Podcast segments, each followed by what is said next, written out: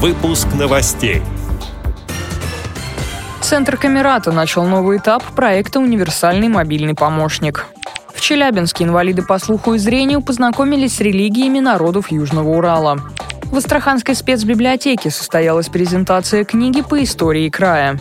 В Крыму вручили медали сильнейшим в стране пауэрлифтерам спорта слепых. Далее об этом подробнее в студии Дарья Ефремова. Здравствуйте.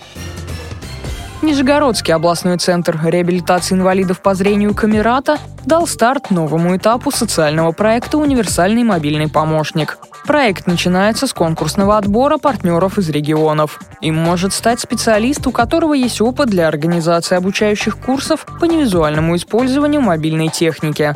Отобранные специалисты смогут в ноябре бесплатно повысить квалификацию в школе мобильности, где они узнают о методических и организационных особенностях обучения людей с нарушением зрения. После этого партнеры займутся организацией учебных курсов по невизуальному использованию мобильной техники. В этот раз особое внимание уделят обучению сенсорным устройствам незрячих и слабовидящих школьников. В завершении проекта состоится третий всероссийский конкурс среди незрячих и слабовидящих пользователей словом и жестом. Прием заявок для будущих партнеров открыт до 30 сентября на сайте центра камерата.орг.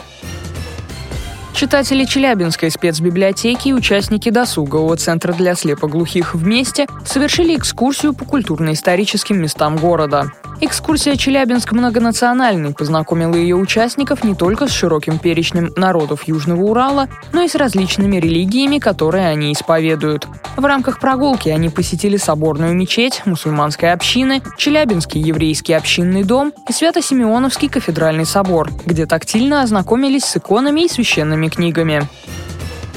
В Астраханской библиотеке для инвалидов по зрению состоялась презентация книги Виктора Дубова. Известный в городе историк-экскурсовод, краевед, представил книгу «Легенды и байки об Астрахани. История». Она представлена в трех форматах – шрифтом Брайля, вариант укрупненного шрифта и в звукозаписи. В книге описывается история Астраханской земли, рассказывается о народах, населявших территорию края. Представленные в работе легенды и байки – это часть истории края.